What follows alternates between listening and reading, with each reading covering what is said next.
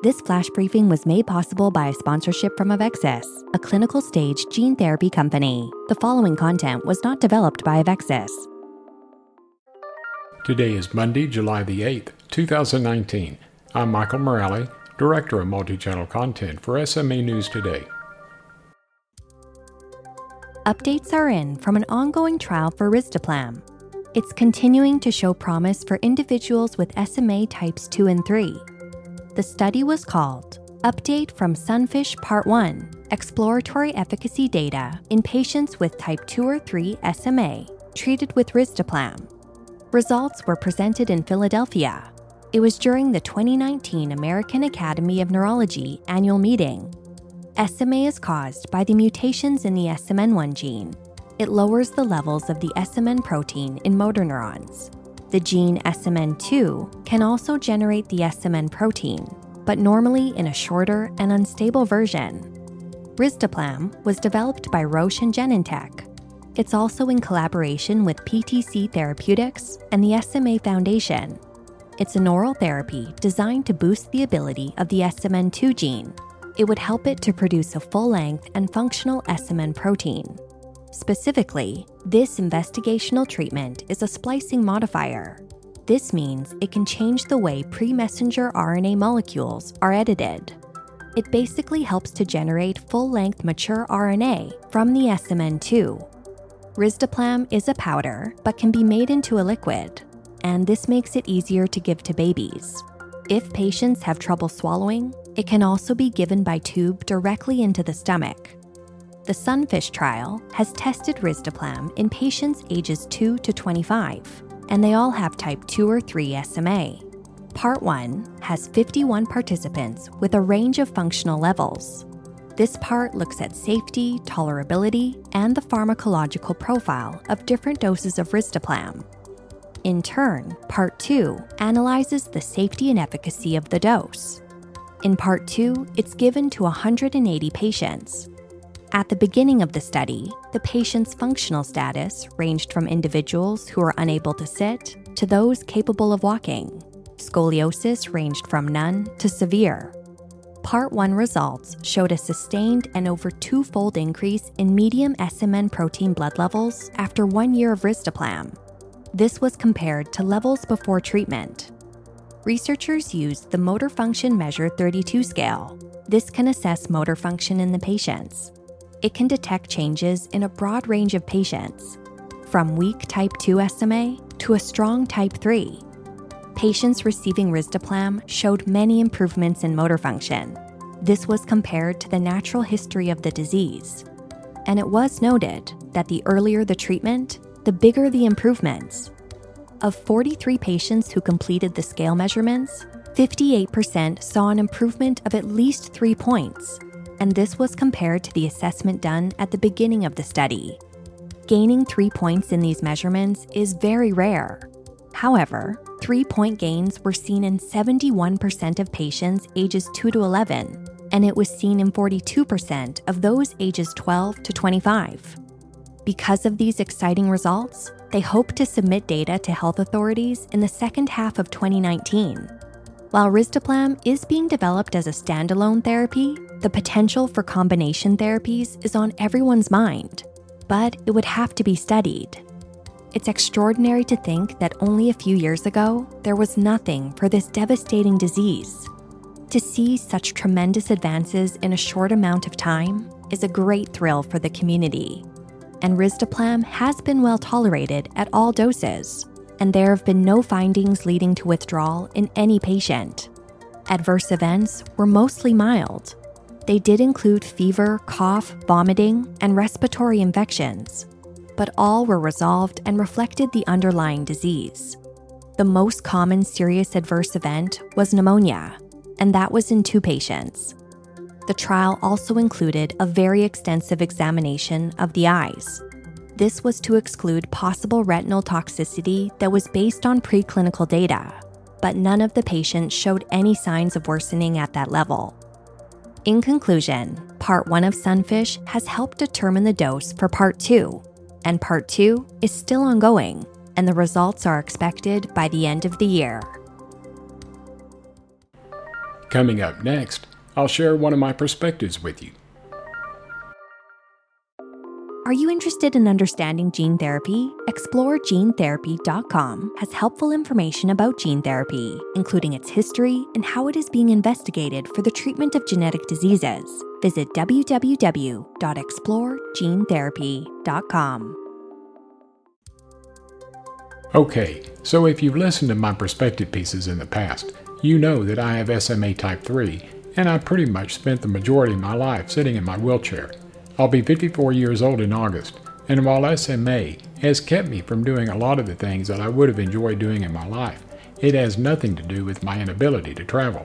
I have a modified minivan and caregivers who are willing and able to drive me anywhere that I need to go. While this may sound like a great life, having chauffeurs that'll take me anywhere that I need to go, my range of travel is greatly diminished due to my inability to get on an airplane. One of my coworkers, Kevin Schaefer, recently attended the 2019 annual Cure SMA conference, which was held in California from Friday, June 28th through Monday, July the 1st. Traveling on an airplane for Kevin is also quite difficult, but his parents and caregiver had the ability to transfer Kevin from his wheelchair to the airplane seat and then back to his wheelchair once they get to their destination. Not all of us have this freedom. Now, sure, I could travel from city to city or even from one state to the other in my minivan, but going long distances, say from Texas to California, would be a car ride that I would not enjoy. People like us who are in wheelchairs have been fighting this battle with the FAA and the myriad of airline companies for years. We've requested the ability to bring our wheelchairs on the plane so that we could remain in our chairs and not have to transfer. Plus, if you've ever purchased an electric wheelchair or know someone who has, I'm sure that you're aware of the fact that these chairs can cost up to $75,000 or more. Since we're unable to use our wheelchairs on the plane, this means that our wheelchairs have to be stored in the storage compartment on the plane. Put yourself in our shoes. How would you like to turn over your $75,000 wheelchair over to a maintenance worker who probably has no training or experience in handling these wheelchairs? Their job is to load and unload the plane, and I'm sure they really don't care if there's any damage. Shane Burcaw is an advocate and SMA patient. His foundation, called Laughing at My Nightmare, provides adaptive equipment for patients who suffer from muscular dystrophy. In one of his recent books that he just published, entitled Strangers Assume My Girlfriend is My Nurse, he tells about a story that happened to him when he was younger. When he and his parents landed at their destination, they found out that his very expensive wheelchair had been disassembled by one of the ground workers when they were loading his wheelchair in the storage compartment. When they arrived at their destination, there was no one there that was able to put his wheelchair back together. Back in 1988, my father and I flew to California, where they were modifying a van so that I would be able to drive. When we landed in Los Angeles, my father and I waited for nearly two hours for them to bring me my wheelchair. When they finally brought my chair to me, the hand controller that controls my wheelchair had been broken off and severely damaged and one of the bolts that held my left engine on was sheared off because someone put something extremely heavy in my wheelchair. Since our meeting in California was only going to last for three days, we couldn't find anyone to repair the damage, so my father had to manually push me in my electric wheelchair for these three days. And then when we got home, it took another two weeks to get my chair repaired at a cost of nearly $1,000. Did the airline offer to pick up the cost of these repairs? The answer is no. I've lived in Dallas my whole life, and our transit system here in Dallas is called DART, and it stands for Dallas Area Rapid Transit. They have vans and buses that they use to transport people who sit in wheelchairs. Once inside the van or the bus, they have a tie down bracket that they use to secure our wheelchairs. This tie down bracket allows us to stay in our wheelchairs without having to transfer to a seat in the van or the bus. My question is why can't the airlines do this? If you ask them, They'll tell you that in case of an airline accident, our wheelchairs don't meet the regulations by the FAA for safety. My question to them would be that if the plane that I'm flying on is nosediving from 37,000 feet, what the hell difference does it make? Sitting in a seat regulated by the FAA versus sitting in our wheelchairs, the outcome is going to be the same. While I'm not trying to be gruesome in my description, I think you get my point. The FAA and the airlines need to wake up and smell the coffee when it comes to inclusiveness in people that are in wheelchairs. It would be very simple for them to remove a couple of seats in the front of the plane and put tie down brackets for those of us that sit in wheelchairs. This would allow us the freedom to be able to travel longer distances by plane and not have to go through all the issues that we currently have to go through. While their excuse may be safety, in my mind, it's nothing more than corporate greed. They don't want to remove a couple of seats on the plane because they think they would end up losing too much money. My comment would be that if they did remove the seats, which would allow those of us in wheelchairs to be able to travel with more freedom, they may actually see an increase in profits due to the fact that we would now be able to travel. Corporate greed is a vicious animal, and while I'm not a big enthusiast of government control, I would have no problems with the government forcing these airliners and the FAA to do the right thing.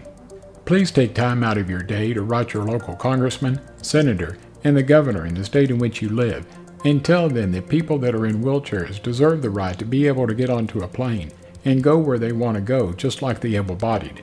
It's a right that we not only want and need, it's a right that we deserve. The information in our flash briefings and podcast are provided for informational and educational purposes only.